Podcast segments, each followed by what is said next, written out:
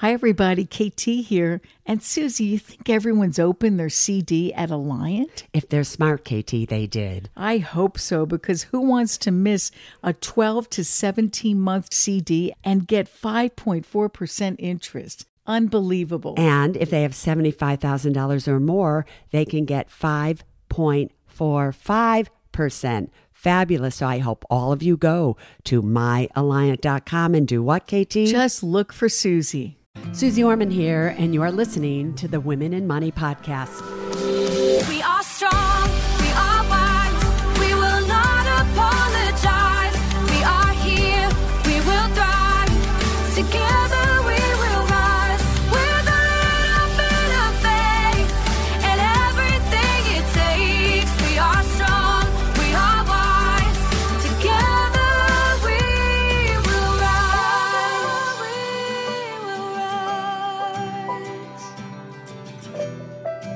Suze O here, and welcome to the Women and Money podcast, as well as the men smart enough to listen.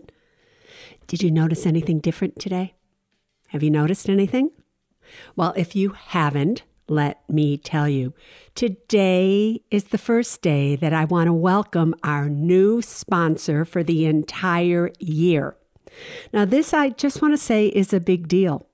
Because, you know, a lot of podcasts, if you happen to listen to them, you'll notice that 10 or 15 minutes in, the host reads a commercial, reads an advertisement, and and a few more minutes in, they read another advertisement. And that is how usually the host or the podcast makes money. Now, I need to tell you a little bit of history about this podcast, Women and Money. One of the reasons that I decided to do it on my own is because the major podcasting companies required me to read ads from all kinds of things, whatever it may have been.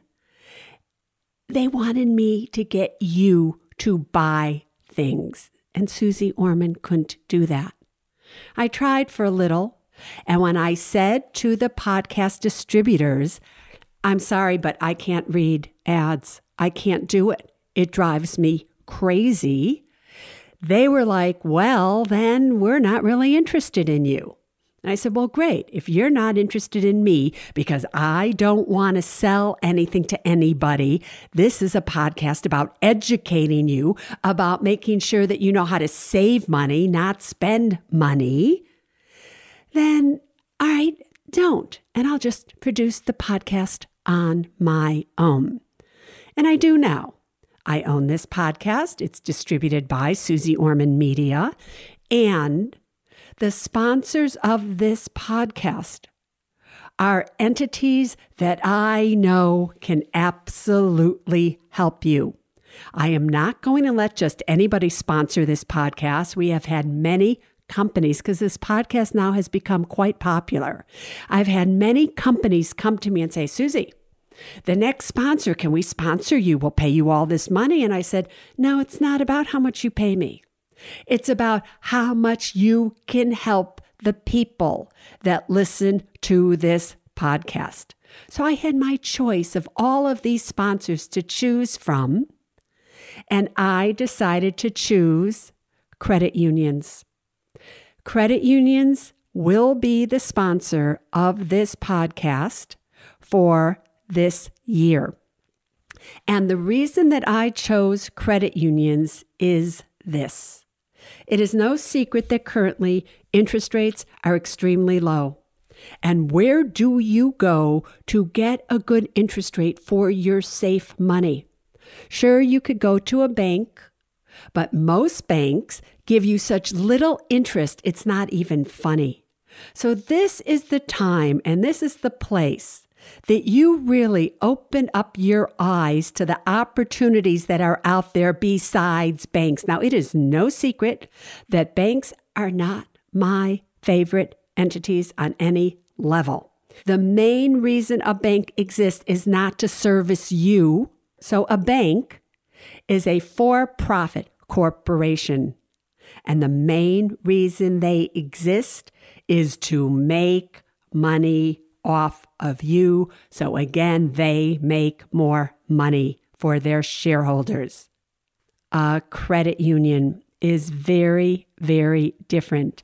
A credit union is non-profit.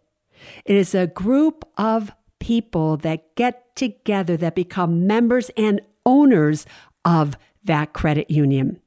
And so most credit unions absolutely will give you higher interest rates on your savings, lower interest rates on your loans, and they most likely will give you better customer service.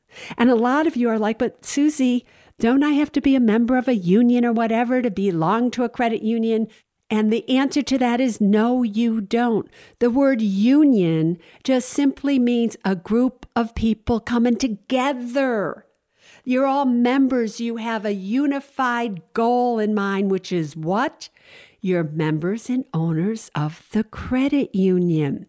And then maybe you're thinking to yourself, but Suze, a bank is FDIC insured. I don't have to ever worry about losing money in there as long as I have under $250,000. Well, guess what? A credit union is exactly the same. Now, a credit union is not insured by FDIC. But a credit union is insured by what's called the NCUSIF, which is the National Credit Union Share Insurance Fund, which is really governed by the National Credit Union Association, and they give you the same insurance as a bank. To this day, never one penny has been lost in a federally insured credit union. And you could again get protection up to $250,000, just like you can at a bank. So you never have to worry about not being insured in a federally insured credit union. So you always, when you open up an account at a credit union, you want to look for the sign that says NCUA. Got that, everybody? Now, you might be wondering, well, Suze, where do I even find a credit union near me? The easiest way for you to do it is to go to mycreditunion.gov. And right there, you will find a credit union that you can use. Now, you may think that I'm going on about this because they're my sponsor and blah. No, that is not why I'm doing this. I am doing this because Again, I'm reiterating, we live in a time and a place when interest rates are so low that you have got to get the highest interest rates out there for safe money. Oh, you want to borrow money, you have to get the lowest interest rates possible. Oh, you have a student loan. It needs to be refinanced. You know that a credit union will give you most likely better refinancing on a student loan than anybody else out there. So, the reason that out of all the companies and organizations that came to me, I chose credit unions to be the sponsor for the year for the Women and Money podcast is because I know they will save you money. And what do I want all of you to do? I want you to spend less and save more. And to save more, you need to have a place where you can save more. And credit unions is what I have chosen for you. All right, let's get to Ask Suze Anything. So, the first question today is from Robert, one of the men smart enough to listen. And he says, My question is about long term care insurance providers. It seems many of them are financially struggling and that rates keep going up. My husband and I want to get long term care coverage, but we want to get it from a provider that won't be just taking our money and then going out of business by the time we need it. How do we find a good, reputable provider? Well, Robert, that's a really good question. Because it's true, you know, it was so funny. Years ago, I'll never forget this. A major, major magazine had a list of the top long term care providers. And by the time the article hit the newsstands, their number one pick was already out of business. So you really, really have to know when you are purchasing long term care insurance and for those of you who don't know, long term care insurance is when you need to go into a nursing home, or you need to go into an assisted living facility, or you need to stay at home and you need help with somebody taking care of you. And you just have to know that your health insurance will not pay for it. In most cases, past 100 days, Medicare, Medicaid, they're not going to pay for it. So you're going to end up paying for it out of your own pocket. And for so long, I told the story about my own mother who did live till she was 97 and refused to get a long term care policy because she believed she was never going to need one, even though I kept saying, But mom, I'll pay for it for you. Please don't worry. Well, as it turned out, once mom became 90, she needed help. She needed somebody to live with her, and she didn't have insurance. So little Suze ended up paying twenty to thirty thousand dollars a month for my mother to have help. When my aunt and uncle, who did listen to me, had the same help for no money because they purchased long term care insurance. So I love long term care insurance, but you have to know that you can afford it from the time you buy it, which is really should be in your late 50s, all the way until you are 84 years of age, which is average age of entry into a nursing home.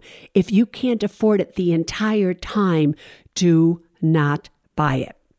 So today is a day that I'm actually going to be making recommendations that can help you figure this out.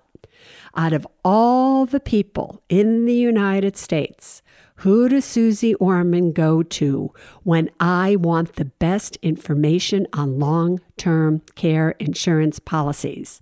Suze Orman goes to a woman by the name of Phyllis Shelton, who I consider the expert on long term care in the entire United States.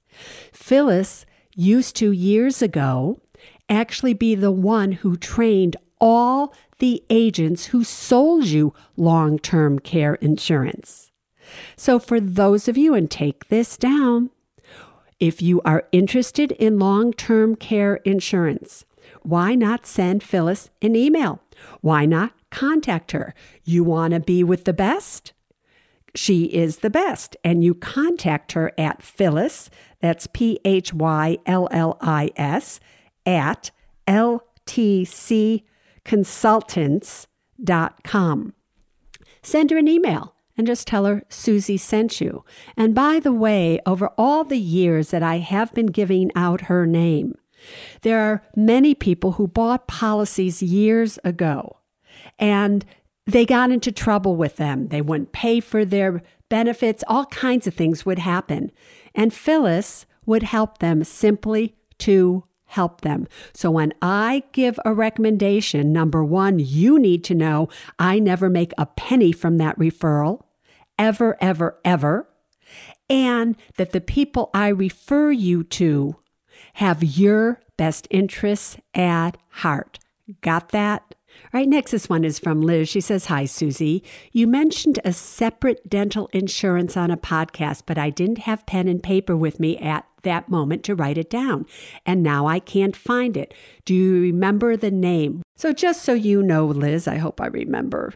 Otherwise, I'd be in bad shape here. Anyway, it wasn't dental insurance, girlfriend because Suze doesn't like dental insurance. And I don't like dental insurance because most dental insurance plans will cost you $150 a month in premiums. They have a $1,500 a year max. They have a six month waiting period until you can use it if something's going wrong when you get it. And I just don't know. Like maybe if your company is offering it and you don't have to pay for it, fine. But if you have to pay for it out of your own pocket, I just don't think so. So the company, again, another referral here, the company that I really like is called dentalplans.com. And dentalplans.com offers what's called dental savings plans. Now, listen carefully. Most insurance companies that offer dental insurance also offer dental savings plans. What is a dental savings plan? For approximately $120 a year, maybe $150 a year, not a month, but a year, you can get a dental savings plan which offers you 10 to 60% discount on services that you get at your dentist's office if they are part of that plan.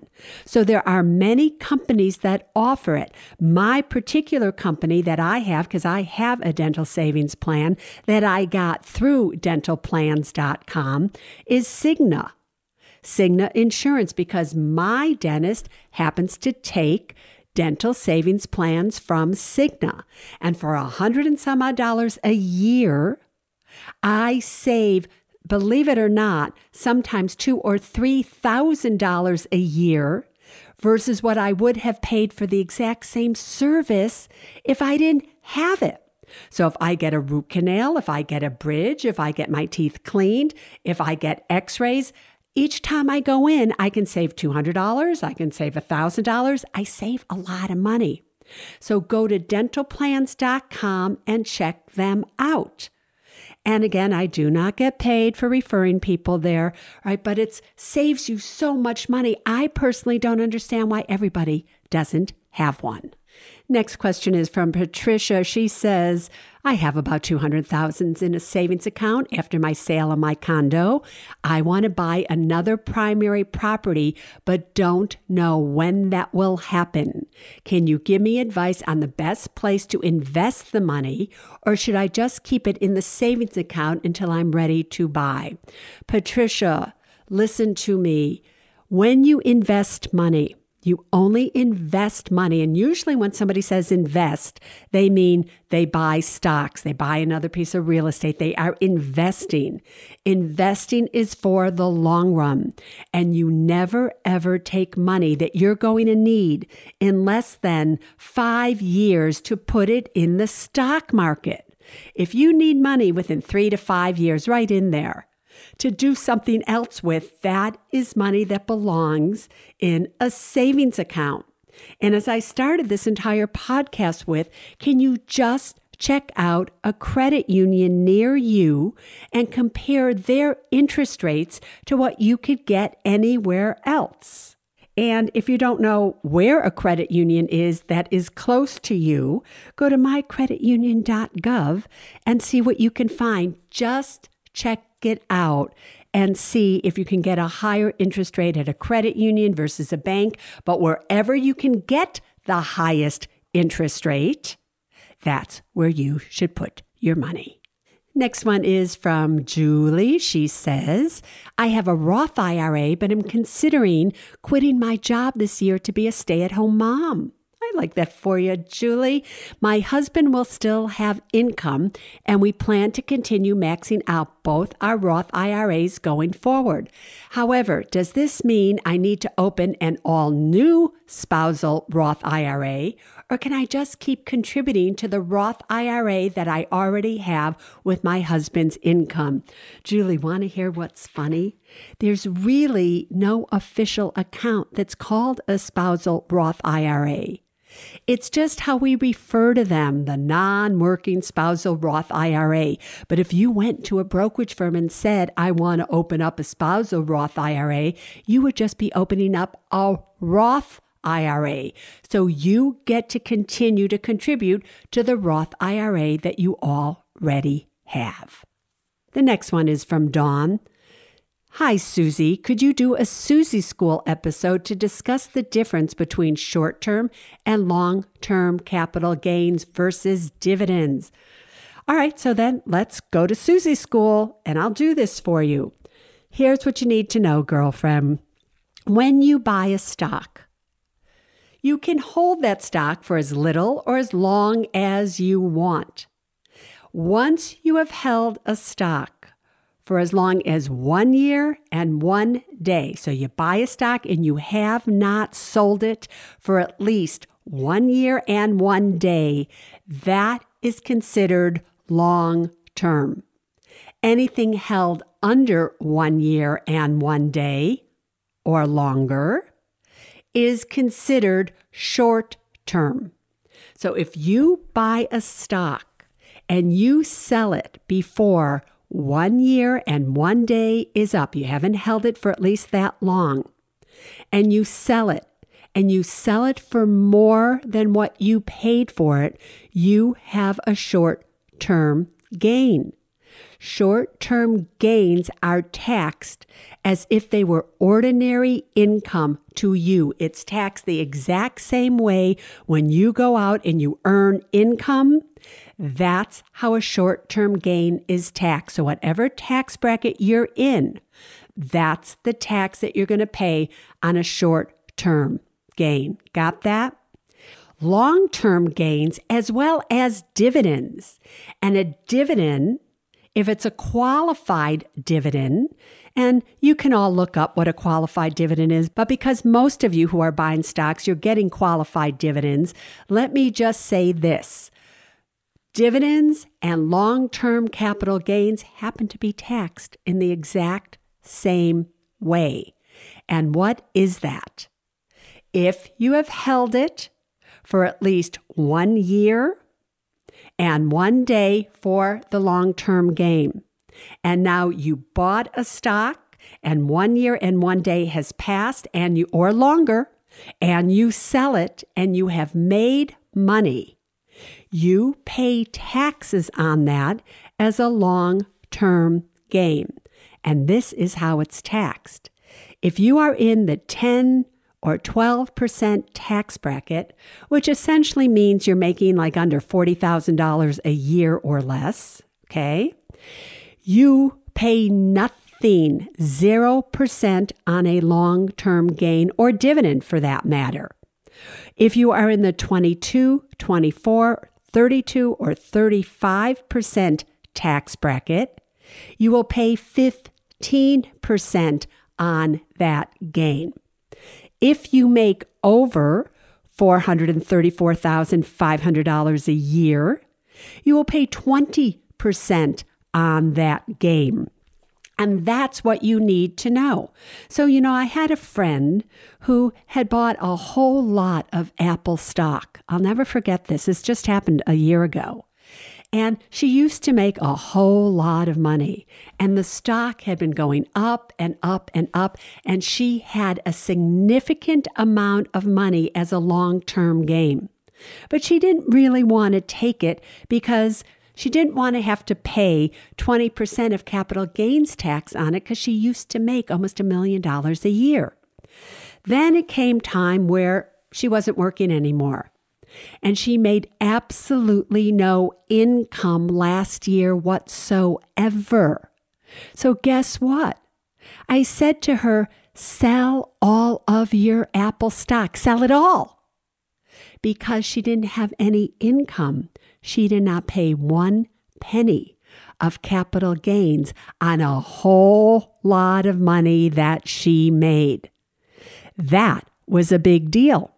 Then this year, she bought some Apple stock back. She has a new cost basis in it, which means the price that she paid for it. So now, if it goes up, she's not going to have to pay as much in capital gains. And if it goes down, she can take a loss. But you understand what we did there. But that is essentially how it works. This next one is from Olga. And Olga actually asks a few questions, but I'm only going to answer one of them because we have so many questions. By the way, if you want to ask a question, just send an email to Ask Suze, S-U-Z-E, podcast at gmail.com. And if chosen, I will answer them on this podcast. We have now hundreds and hundreds that are coming in at a time because this podcast is growing. So just be patient because one day you never know when I'll just look at all these and go, I'm going to answer them. I'm going to answer them all because you never know. I can do something like that. Anyway, but keep sending in your question. Olga wants to know. Suze, you said on one of the episodes, when the market goes down, the cost of shares also go down. This then allows us to buy more shares, hold on to them until the market goes up, and thus create wealth over time. How does this look in practice, Suze? Say hypothetically, I have $5,000 invested in a Standard & Poor's 500 index when the market was high and then the market crashes. Do I leave my $5,000 as it is? Buy more shares every month as I am transferring more money from my checking account, sell, trade, sit, or cry. It's all very confusing to me, and the more I research it, the more confusing it becomes. Olga, here's what you need to understand. Here is exactly what I said. In times like this, when the market really is relatively seriously high, because it's been the highest it's ever been in the history of the stock market, there's got to come a time when the market eventually starts to go down. And I don't want you, if you have at least 10, 20, 30, 40 years or more till you need this money, I don't want you to make the mistake where you invest, the market starts to go down, you freak out, and you sell. You know, all those people that sold in 2008, 2009, they they missed out on the 10 greatest years of what was going on in the market. So I want all of you, if you are investing in the stock market, to invest with a technique called dollar cost averaging, which means that rather than taking five or six thousand dollars, let's say you're going to do a Roth IRA and you're under the age of 50, so you can put in six thousand dollars a year, rather than putting in six thousand dollars all in one lump sum and now you buy the Vanguard Total Stock Market Index ETF, whose symbol is VTI.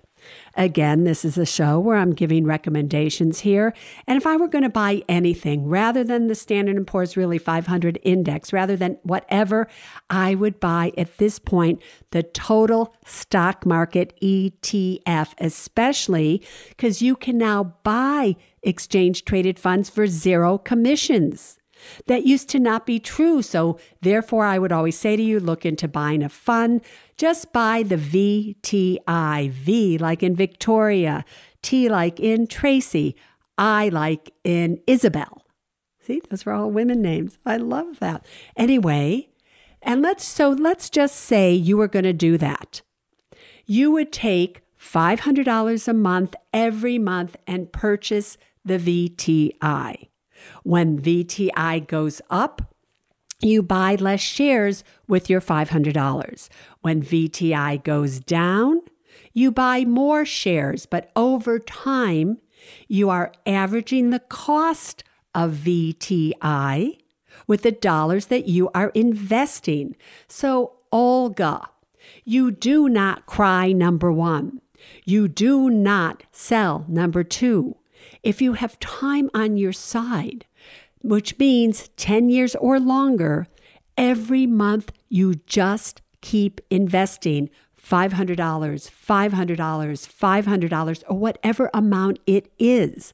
Now, a lot of you may think, well, $500, how many shares can I buy? It does not matter, especially if you are investing, let's just say, at a place that is not charging you commissions at all to buy any shares. So let's just say it's Charles Schwab or TD Ameritrade.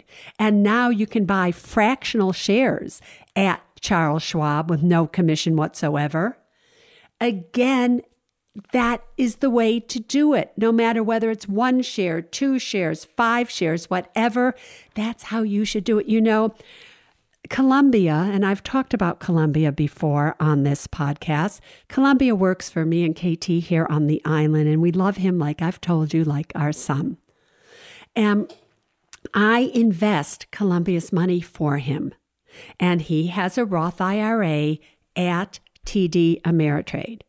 And Columbia has so many stocks, it's not even funny one share of maybe Amazon, one share of Apple. But if you were to look at his portfolio, he has maybe now 40 different stocks, one share, three shares here, four shares here. And I have to tell you, I've done incredibly well for him. I've tripled his money this past year, but that's besides the point. But I did it on diversification and just him owning one share, two shares, five shares. He doesn't own more than five shares of any stock. So you can do that on your own if you want. You know, one of the companies that I like the best in terms of their newsletter, if you want to spend money and you want to get advice, the Motley Fools, I think they have some of the best newsletters out there, so you might want to check them out. Listen to their podcast, get educated with them. Or if you just want to keep your life simple, just dollar cost average every month into the VTI. It should not be that confusing, my dear Olga. All right, I think we're past our time limit. I had a few more, but I'll wait till next Thursday. Now, listen to me.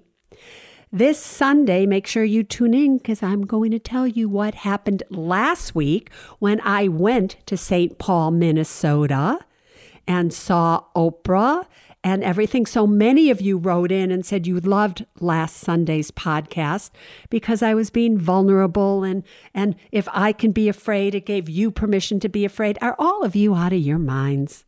Don't you know that doesn't matter how famous or how rich or popular anybody is, everybody gets afraid.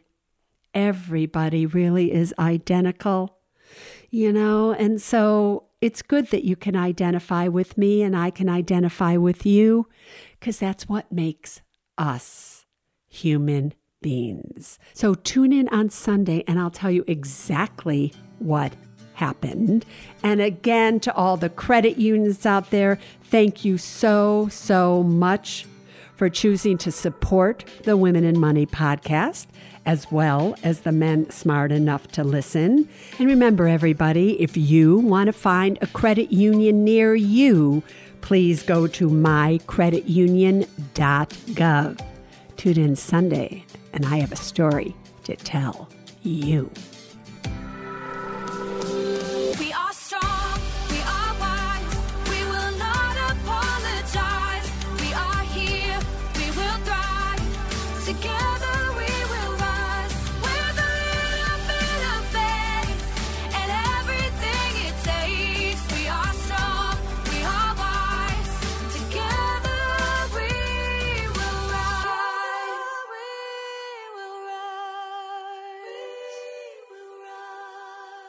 Neither Suze Orman Media nor Suze Orman is acting as a certified financial planner, advisor, a certified financial analyst, an economist, CPA, accountant, or lawyer.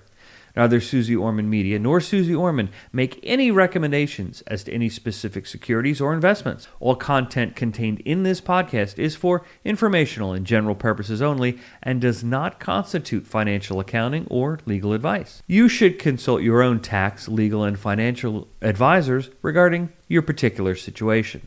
Neither Suze Orman Media nor Suze Orman accepts any responsibility for any losses which may arise from accessing or reliance on information in this podcast. And to the fullest extent permitted by law, we exclude all liability for loss, damages, direct or indirect, arising from the use of this information.